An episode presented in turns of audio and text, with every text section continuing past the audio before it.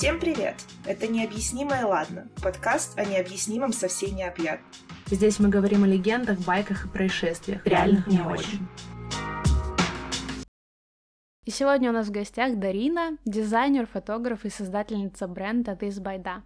Всем привет! Приятно тебя видеть здесь. Да, и очень рада, что вы меня пригласили. Было неожиданно и приятно. На самом деле, мне было очень интересно действительно тебя пригласить, потому что я знаю, что ты из Северодвинска, и по твоим и рассказам других ребят оттуда это очень занимательный, скажем так, город. Поэтому расскажи немного вообще, что это за место и почему оно такое особенное. А, вообще Северодвинск располагается в арктической зоне нашей страны, да, довольно холодно. И если я не ошибаюсь, то он является вообще единственным городом в России, который обеспечивает и обслуживает атомные подводные лодки, и вот как раз он этим и известен. А, город небольшой, там сейчас, я думаю, проживает, э, дай бог, 200 тысяч человек, и, пожалуй, все люди, которые там живут сейчас, это наверное, мои родители и родители моих родителей. Молодежь вся переезжает в другие города, потому что кроме как на заводе работать, там, в принципе, делать особо нечего. Это, если так, очень-очень кратко про Северодвинск, пожалуй. Да, кстати, я тоже слышала название города в основном в связке с атомными лодками и истории военных оттуда слышала очень любопытно. Мне кажется, это какая-то совершенно своя, не знаю, мифология, атмосфера и вообще что-то ни на что не похожее. Возможно, да, но на самом деле, как человек, который бывал и в других городах России, скажу, судя по каким-то историческим данным, и даже когда мы с мамой делали ремонт, а, мы живем в доме, который был построен в 40 40-х, 50-х годах, то когда мы там делали ремонт и обрывали обои, то мы обнаружили я не помню точно, как называется этот способ э, переноски рисунка на стену, но раньше были такие специальные валики с вырезанным э, орнаментом. И по mm-hmm. шпаклевке валиком так проходились. И вот мы нашли там такой рисунок, который был прямо на всех стенах. Ой, я поняла, про что ты, да, прикольно. И этот город, он очень старый, он раньше вообще назывался Молотовском. Молотовск был закрытым городом, потому что там, ну, соответственно, предприятия, как Плесецк, например, где ракеты строят. Mm-hmm. Вот примерно такого же формата. Он только немножко перерос это и стал таким свободным на въезд и выезд. А так там еще есть остров Ягры, и там был порт раньше. По-моему, с Англии там как раз и приплыли первые корабли к России, и были там торговые суда и все такое до того, как в Санкт-Петербурге все это организовали. Mm-hmm, вот, так интересно. что раньше он имел, да, другое значение. И Архангельск, и Северодвинск. Вот Северодвинск как раз располагается в Архангельской области. Во времена Петра Первого, до постройки как раз Питера, он имел важное как бы, портовое значение, потому что большая часть товаров привозилась как раз-таки через Архангельск и Северодвинск. Здорово, я даже не знала. Я тоже, на самом деле, не знала, пока не стала сдавать историю профиль в одиннадцатом классе когда-то давно. И вот это вот все рассказали мне учителя. Собрат. Собрат по несчастью. О, да. Вот, так что вот так. Такой вот Северодвинск. Круто. Ну, насколько вот я вообще знакома, в принципе, с э, городами, которые находятся ближе вот к полюсу, э, я как-то натыкалась в Твиттере на тред, посвященный, кажется, Мурманску, и там было э, несколько твитов, посвященных мирячению, миречению, как правильно это помутнение э, во время полярного дня или полярной ночи у людей, по-моему, полярной ночи. На я ударение, если что. Мирячение. Да. Я такого не знаю. А что еще раз это помутнение во время полярной ночи или полярного дня? Из-за того, что недостаток или переизбыток солнечного света? Ну, свет, кислород, да. По-моему, полярная ночь, да, Уитнул? По-моему, да. Ну, это логично, да, было бы, если бы это была полярная ночь. Ну, в Мурманске-то, конечно, дальше. Но у вас все равно, получается, летом длиннее, чем в Петербурге ночь. Ну, в смысле, именно... Белые ночи, Господи. да. Белые вот, ночи, да. Да, вот всем туристам говорят в Санкт-Петербурге про белые ночи. Это все неправда. Здесь нет белых ночей. Они здесь от силы дня два, наверное, и то все равно темнеет. Если вы приедете в Мурманск, например, в Архангельск, в Северодвинск, то там можно застать прям там, ну, просто как днем. Вот ты идешь, и ты даже можешь не знать, сколько времени, и будешь думать, что это день. В Северодвинске, в Мурманске, да, белые ночи — это прям белые ночи. А в Питере немножко они иные. Это скорее для туристов замануха такая, для южан. Ну, по, по сравнению с южными ночами, да, даже петербургские белые, поэтому... Ну, да-да-да-да-да, поэтому как бы это работает. Короче, за настоящими белыми ночами нужно ехать в Северодвинск. А да, вот приезжайте. Да, приезжайте в Северодвинск на экскурсию на завод обязательно. На звездочку на Севмаш, пожалуйста, милости просим. На остров Ягры, там самые лучшие закаты на свете, потому что их там очень хорошо видно, так как в городе в основном пятиэтажки. Вот, так что давайте, давайте все к нам в гости. Класс. Но, кстати, по поводу заводов, я вот хотела спросить, насколько вообще вот эта промышленность э, очень особенная, скажем так, вообще влияет на жизнь. А, если в плане, например, здоровья, то угу. Здесь не так, э, не так вредно, как в Норильске, потому что в Норильске никель, по-моему, да, вырабатывают. Вроде ну, да. Ну, что-то что такое. Ну, короче, там тоже вредность, но в Северодвинске вредность чуть меньше. Но все же там довольно много детей рождается со всякими заболеваниями, которые некоторые врачи даже не знают, что с этим делать. Например, э, когда рождались дети моего возраста, мне 22, и я родилась в 99 году. Во-первых, это был демографический спад. Угу. Во-вторых, э, так как у нас довольно вредно там атомные подводные лодки, то очень много детей рождалось всякими историями. Например, вот у меня было а, сейчас это называется дисплазия, когда тазобедренный сустав, ой, тазобедренная кость, точнее, есть, и от нее идут две кости, ноги. И между ними не было суставов. То есть они еще не успели сформироваться. Со сроками mm-hmm. родов было все окей, но вот, вот так вот. И много таких детей. Вот у нас у моего знакомого есть а, племянница, она родилась с синдромом кошачьего крика. Это что такое? Да, это, это очень что-то странное. В общем, характерная особенность, что дети, когда плачут, они не плачут, а мяукают. И это нечто похожее на, на даунизм, только это немножечко по-другому работает, что дети не доживают до какого-то определенного возраста. И это крайне редкое заболевание, но оно бывает в связи с мутацией и также был мальчик тоже моего возраста, который родился, у него там волос нету. Ну, в общем, это все очень странно. Такие дети не все, конечно же, там. В принципе, можно жить, будучи здоровым, но в связи с тем, что рядом завод, все равно некоторые, я помню, даже на уроках об нам говорили, что и органы внутренние гораздо старше, нежели у людей, которые живут не в таких городах, где стоят заводы. Mm-hmm. Вот, вроде там девочка 17 лет, а у нее органы возрастом как у 30-летней. Я не знаю, возможно ли это, но я прямо помню эти слова. Обалдеть. Да, вот такое бывает, и это не секрет как бы в Северодвинске для жителей, по крайней мере. У меня мама как-то огорошила. У меня порог сердца врожденный. Ну, угу. как бы ничего серьезного, то есть не оперировать ничего не нужно. А, но мама, я не знаю, действительно она так думает, или мне просто сказала, что она в старшей школе после 86 -го года, после аварии на Чернобыле, ездила в Беларусь.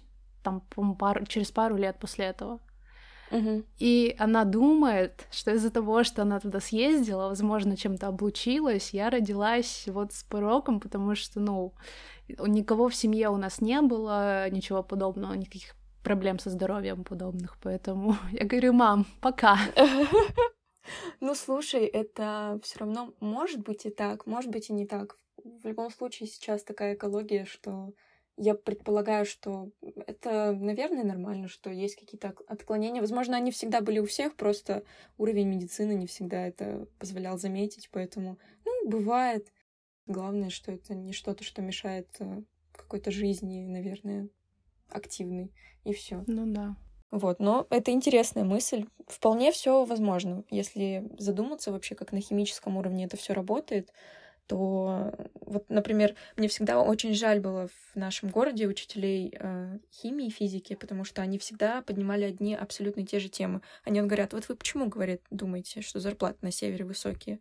Думаете, это из-за того, что э, холодно здесь? Нет, это потому что мы, говорят, к полюсам очень близко живем, а эти магнитные полюса влияют на течение процессов в организме, и мы из-за этого быстрее умираем.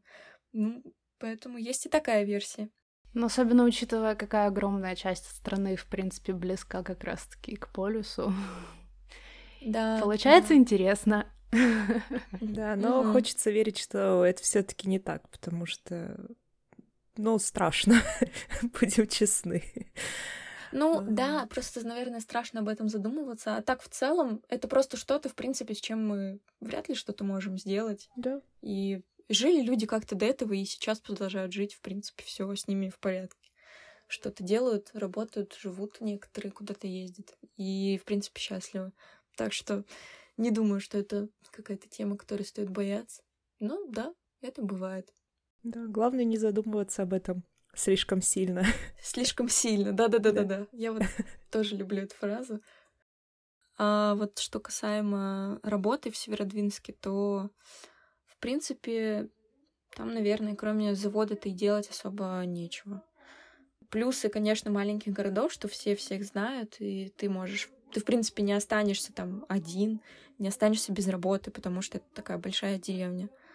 А так, в целом, если куда-то идти за деньгами там свыше 50 тысяч рублей, зарабатывать, и это будут хорошие как бы деньги для Северодвинска, плюс там от завода всякие плюшки, естественно. За вредность там не молоко дают, а отпуска куда-нибудь в лагеря, а какие-то премии, там типа, можно сколько, сотку зарабатывать, мне кажется, вообще спокойно. Зато еще все рестораны знают, когда у завода зарплата в нашем городе, потому что все э, места переполнены, и это тоже очень забавно.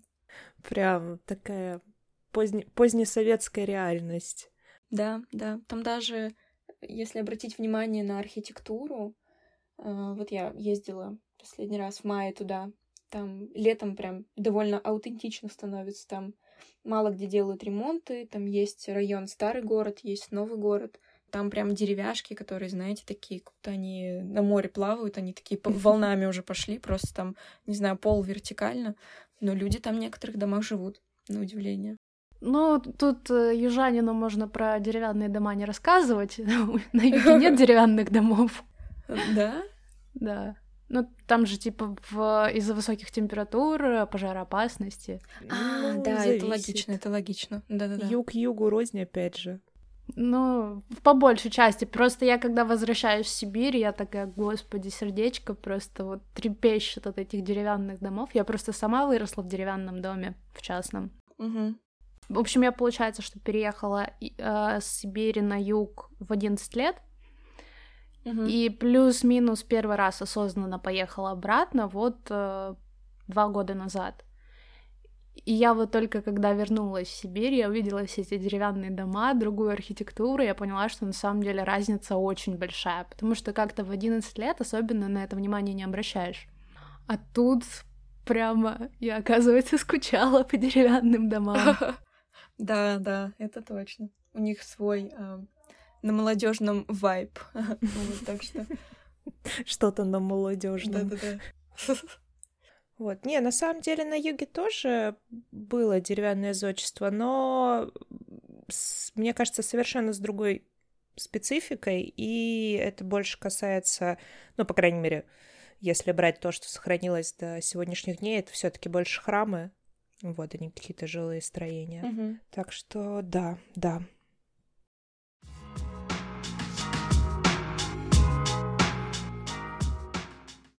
Но помимо э, таких отличающих Северодвинск от э, других городов э, вещей, давайте поговорим о том, что объединяет все города России. О криминале и убийствах. Потрясающе. Дарина, а почему тебя э, заинтересовала именно эта тема? То есть я, я надеюсь, что ты никогда не сталкивалась с низким. Лицом к лицу повезло, наверное, не столкнуться. А вообще, наверное, это было первое, о чем я просто вспомнила из детства, такого, ну, подросткового такого детства, когда тебе лет 14, а, что прям, прям вот, не знаю, въелось в память. И почему-то там всегда это никогда, точнее, не оглашалось, и это всегда ходило, а, знаете, так, между людьми. И даже когда я уже позже искала информацию, я пыталась найти какие-то задокументированные, возможно, случаи, чтобы не быть голословной, но я ничего не нашла. Это было крайне сложно. Не знаю, почему так, но в Северодвинске такие темы происходили, и происходили, не знаю, часто это можно назвать или не часто, но раз в пару лет там, ну, какой-нибудь странный чел вылезал, так скажем. А, то есть разные. Да, было такое, но вот ни имен, ничего, вот каких-то конкретных дат, этого нигде нет. И я уже даже думала, что, может, это моя какая-то воспаленная голова или что-то еще. Вот. Но бывало, что и мы находили какие-то артефакты, так назову, с друзьями. Кто-то рассказывал, что находил какие-то останки людей. И это был там не какой-нибудь, знаете, умерший бомж, а ну, какой-то там девушка, например, какая-нибудь. И в Северодвинске, в принципе, я думаю, что это как бы можно как-то спрятать легко. Вот, потому что там все равно есть такие места не обустроенные еще. Вот, какие-нибудь пустыри, там их полно вообще. Ну, как будто бы сама атмос- атмосфера города на самом деле навевает какие-то такие... Ладно, не буду говорить желания, но склонности. Ну да, это возможно, потому что там на самом деле безумно скучно.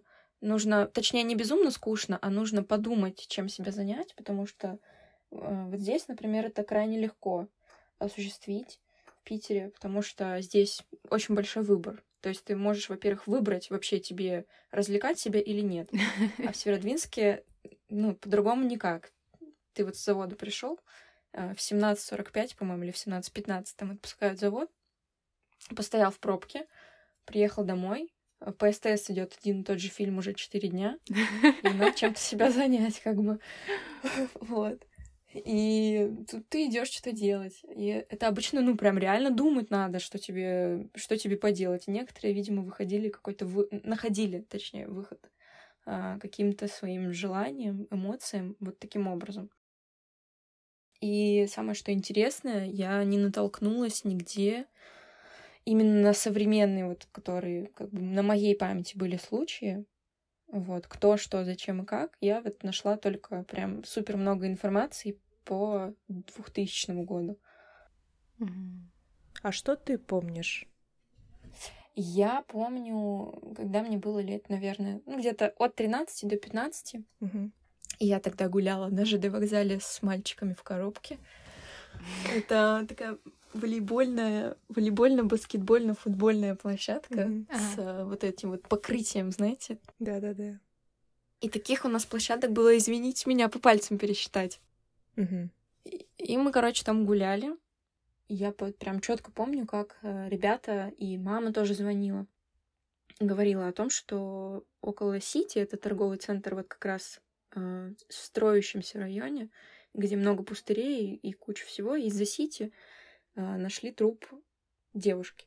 Мгм. изуродованный до неузнаваемости. Как-то как туда этот труп попал. Я не помню, нашли его в реке, которая там недалеко от этого торгового центра. Или где-то на поле. И тогда вот началась какая-то серия нахождения таких трупов. А, Может быть, раза три я еще слышала об этом. Я не помню, по-моему, этого не было нигде в новостях. Если бы было, то я бы, я думаю, нашла Ну да. пока искала. Но этого нигде не было. У нас есть еще группа, наверное, как и э, у многих э, городов, типа такая, знаете, э, куда выкладывают всякие новости сами жители города. Мгм. Жесть, жесть Северодвинска называется. Вот. И даже там ничего не было. И вот началась какая-то непонятная история. Это все умалчивалось, по новостям ничего не говорилось. Там еще, знаете, как бы такой город, что ты даже знаешь вот человека, который по новостям тебе сейчас рассказывает погоду. Я помню, это был менеджер в э, месте, где я раньше работала, и я такая, о, думаю, там, Данька. Погоду там рассказывать. Ну, как бы, то есть все друг друга знали, но все равно вот не рассказывалось. Чтобы панику не поднимать, потому что, ну, я думаю, что это было бы не очень, если бы сразу весь город на измене сидел бы. Вот, я помню, у нас тогда был комендантский час, пока, видимо, ловили этого человека. И это было тоже как-то вроде бы неофициально, но я четко помню, что вот это было осенью, уже темно ведь на улице, и темнело у нас тоже рано. Поэтому там и ограничивалось это время, и то есть там ты уже в 8 был дома, все, тебя никуда не пускали. На улице вообще никого не было.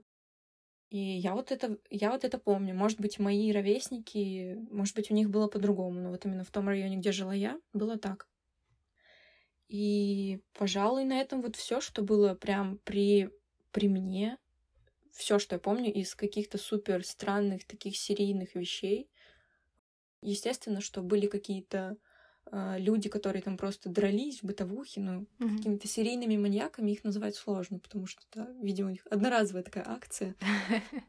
Да, но можно только порадоваться, что это был единственный случай в твоей жизни. Ну да, да, в моем возрасте, о котором и то вот, ну, просто случайно я узнала, просто, наверное, потому что жила в этом mm-hmm. районе. Все. А так, э, там много всяких извращук, которые на улице подходят к тебе, обычно такие старые деды. Вот. По крайней мере, когда тебе, ну, ты такого возраста, как бы по тебе непонятно, тебе есть 18, нет 18. Mm-hmm. Я вот четко помню а, момент в своей жизни, когда я иду по улице на танцы. Мне тоже тогда лет 15-16 было. Я иду и смотрю, навстречу мне мужчина идет. А я иду в наушниках, и он идет так, ну, ощущение, что хочет что-то спросить. А мы идем прям по оживленной улице, там по главной улице, одной из в старом городе. И я такая снимаю один наушник, и он ко мне подходит и такой прислоняется к моему уху своим дедовским ртом и такой говорит, пошли потрахаемся. Блин. Я просто такая, чего? Я на него посмотрела и убежала. И самое, что было забавное, я иду обратно э, в тот же день с танцев. Все по той же дороге, только уже по другой стороне улицы. Разговариваю со своей подругой с танцев. И как бы я иду и смотрю на нее. И я вижу, получается, как бы другую часть улицы, там, где дома. И вижу, что там стоит мужик. И, ну, наяривает и уже другой мужик. Причем э, ровно вот в том же месте, просто на другой стороне улицы. Я клянусь, это был другой мужик. И, ну вот просто извращенцев там, наверное, больше, чем убийц, потому что быть просто Блин, у них там место там... силы. Да-да-да, там на самом деле место силы извращенцев, может, какой-нибудь там волшебный куст или камень, о котором никто не знает. Ну, извращенцам, наверное, проще быть, чем э, маньяком, потому что маньяку нужно куда-то тела спрятать, а извращенцу, в принципе, попроще он может свои желания, в общем, удовлетворить, с меньшими потерями. Отличный способ занять вечер в Северодвинске. Да, да, вот с завода пришел, пошел караулить девчонок, которые идут с танцев. Вообще замечательно просто. Ой, ужас. Вот, это, это вот, пожалуй, то, что я помню при более сознательном таком этапе своей жизни. А так, и, судя по тому, что я нарыла, есть э, Северодвинский Чикатило. Так. Был, точнее. Да, и он э, выходит на свободу в 2025 году. Ага. Что интересно. Я вот не знала об этом, он как раз был, э, так скажем, активен в 99-м и 2000-м годах. Я вот не знаю, рассказывать о нем как-то по именам или нет. Вдруг он будет слушать этот подкаст, и он меня найдет, когда он выйдет. В любом случае, ему будет просто 58, как бы я сомневаюсь, что он будет слушать подкаст. Тем более, что он только отсидел в тюрьме, там сколько он, 25 лет сидел. Продолжает, точнее, мотать свой срок. И до этого он тоже сидел, судя по записям. И когда ему было около 30-35, он э, решил свое время занять вот таким вот способом. Вот, и он просто убивал, убил какое-то количество девушек, судя по данным, около четырех. Точнее, одну первую он не добил, и она притворилась мертвой, когда он как-то не, неосторожно, он как-то, в общем, ей не, до, не до конца, так скажем, э, перерезал ей горло, и она mm-hmm. притворилась мертвой. И он э, как бы ушел. Потом вот спустя это, время. Это, она... кстати, вопрос, который у меня ко множеству фильмов, когда человека пытаются убить. Почему просто не притвориться, что тебя уже додушили, человек уйдет, и ты встанешь и пойдешь? В чем проблема? Почему нужно до да. последнего вот это вот корчиться, пытаться вырваться? Ну, это зависит от человека, потому что многие же в шоке находятся и не, ну, неосознанно продолжают там отбиваться, и вот эта вот вся история. Ну да, да, я тоже думаю, что зависит от того, как ты сам по себе, как, насколько ты эмоционален, mm-hmm. и зависит от, от, шоко, от шокового состояния, так скажем. Ну да, я в, таком, в такой ситуации не была, поэтому да, действительно, наверное, слишком трезво сужу. Ну да ладно, это было лирическое отступление. Ну, вообще, вот эта девушка, мне так кажется, что вполне вероятно, что она как бы вряд ли в этот момент подумала, так, это как с медведем, сейчас я мертвый притворюсь, и он уйдет. Э, сомневаюсь, наверное, она тоже как-то потеряла сознание, потому что когда, когда, соответственно, она притворилась мертвой, то она все равно уже начала сознание терять из-за потери крови, потому что все-таки он артерию ей а, задел. Mm-hmm. Он не прям ее перерезал, он ее задел. И она как бы чувствовала, что он снимает с нее одежду. Самое интересное, кстати, его почерк. А, он снимал одежду красивую, дорогую со своих жертв. Драгоценности он все это забирал. И он потом это дарил своей сестре. Угу. В смысле, сестре, которая знала, что чем он, где он это берет? Нет, он продавал эту одежду, некоторую он дарил своим знакомым, кому-то он ее продавал, и какую-то часть он дарил своей сестре. И когда некоторые его друзья узнали о том, что он, так как раньше в, СССР, в СССР другая была ценность каких-то там меховых беретов, сапог, чего-то еще, угу, ну да. то потом этот перечень вещей все равно был оглашен, которые были им украдены, которые, видимо, были какими-то важными то некоторые друзья, узнав, что у них находятся эти вещи, вернули их, естественно, людям, которые mm-hmm. были родственниками этих девушек убитых. Сколько он жертв умудрился набрать до того, как его вычислили? Не знаешь? А, точно не знаю, но кажется, что три. Первая вот она выжила. А, там причем еще в той статье, где я это искала, там было как бы указано, где это, и это был район, а, у нас есть магазин, который называется «Спорттовары». Это недалеко от моего нынешнего дома. Mm. И это странно осознавать. Мягко говоря, да. И вот где-то там, где-то там он пытался ее убить. И когда он сам узнал, не прям большой очень был перерыв между убийствами, но значительный для того, чтобы он какую-то информацию о том, что там люди думают, мог узнавать. И когда он узнал, что первую девушку он не добил, то по-моему, второй жертве он как-то трусиками ее, что ли, затянул ей шею, чтобы наверняка другой колготками, чтобы, ну, то есть додушить, додавить, добить и убить окончательно, чтобы быть уверенным в том, что они точно умерли, он э, делал вот так. Обалдеть.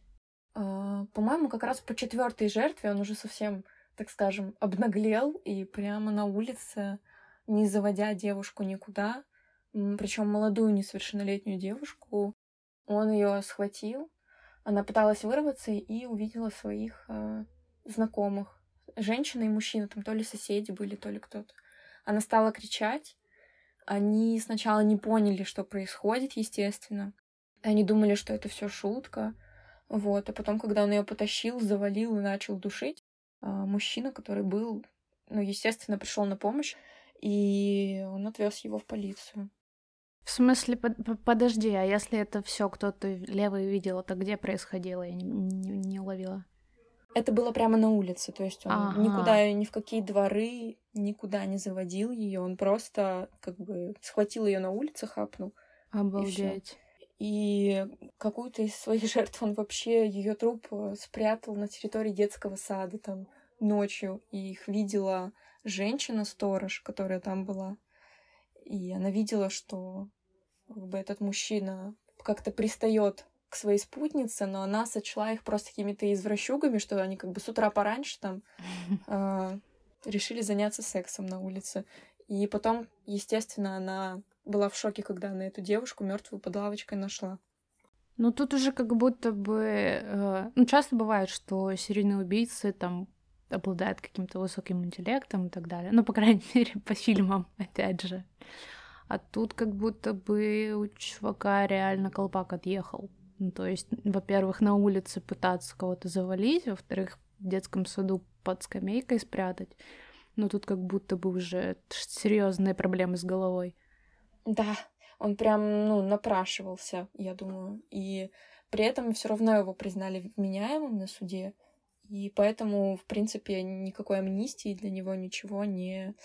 Э, то есть у него права на амнистию не было угу. никакого. Но, Бы. блин, не пожизненное. Пиздец. Да, и вот то, что он должен выйти к 2025 году, это довольно интересный факт, потому что, ну, как бы он, получается, вернется в Северодвинск. Ну, походу. То есть вряд ли у него там не осталось имущества, и вот это все, блядь, ну, а, ебать. Да.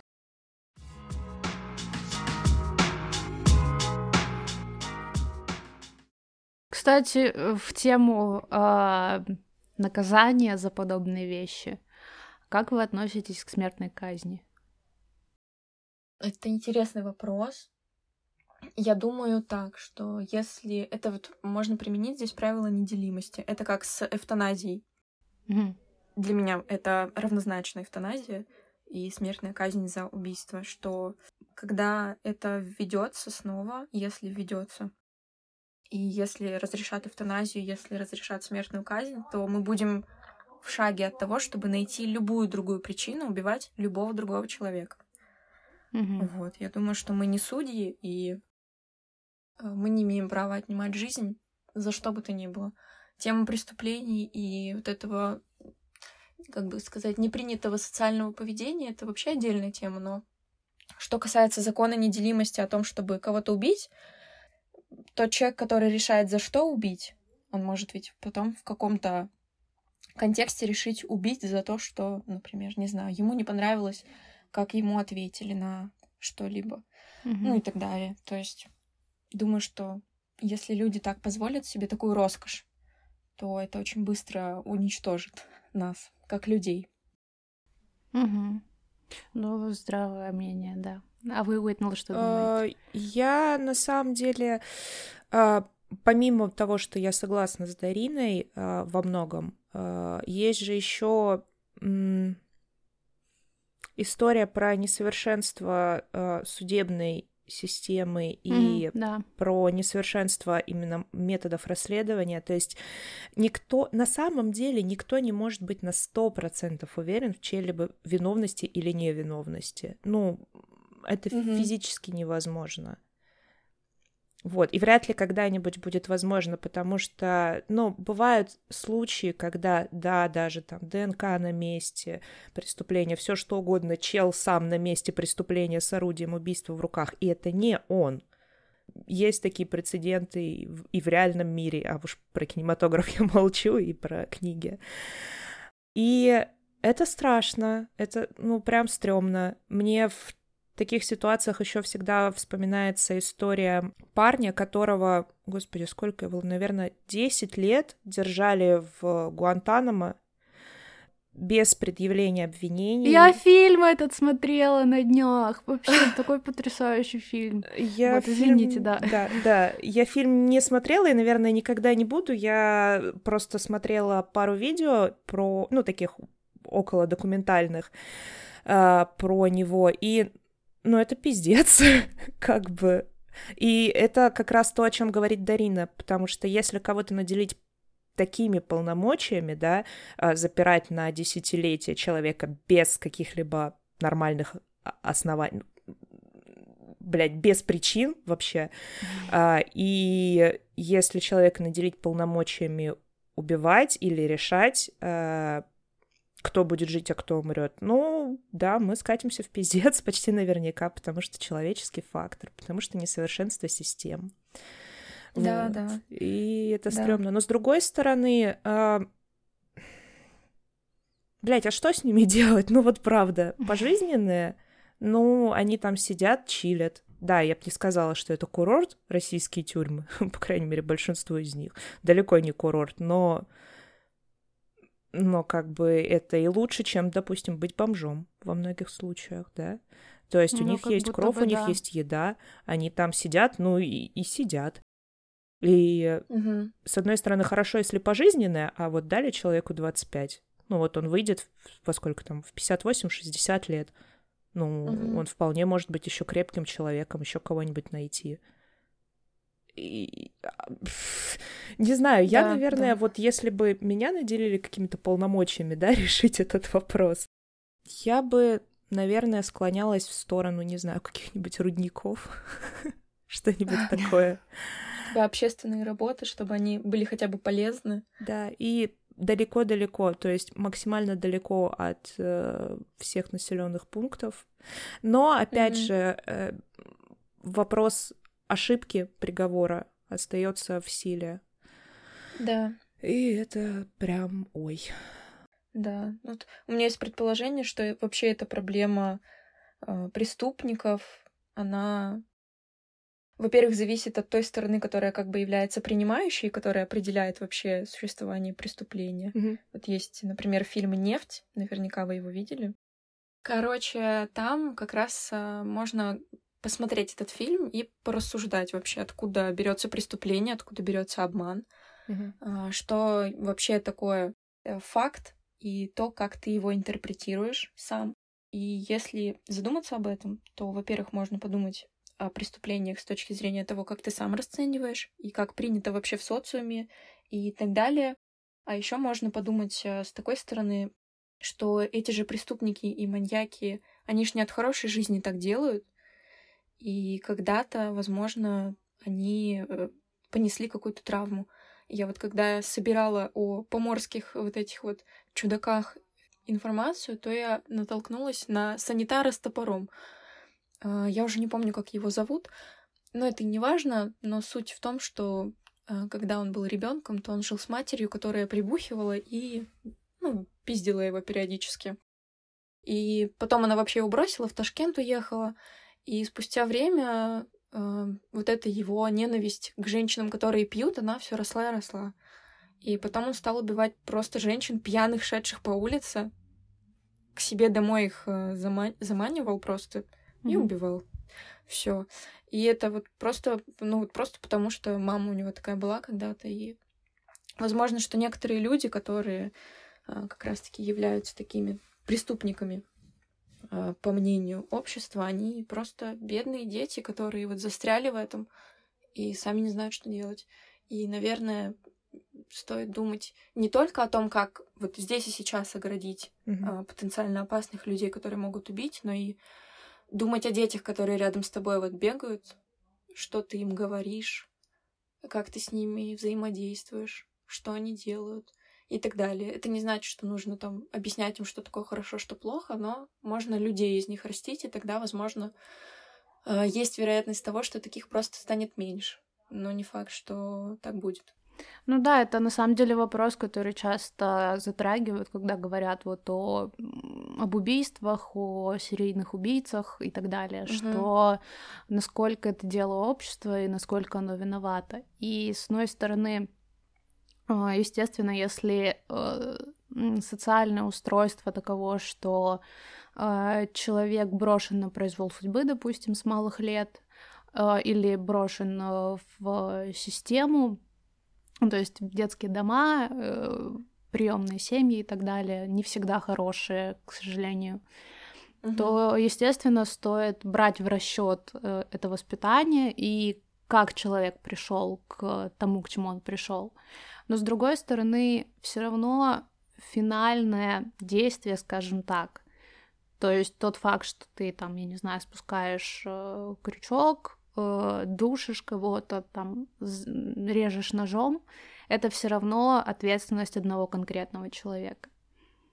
То есть понятно, понятно, что нельзя оправдывать э, полностью человека его воспитанием и тем, угу. что он вырос в неблагополучных условиях.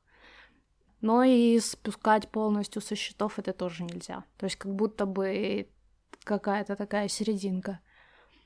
Просто мне кажется, в таких вопросах всегда очень важно э, видеть разницу между причинами и оправданиями.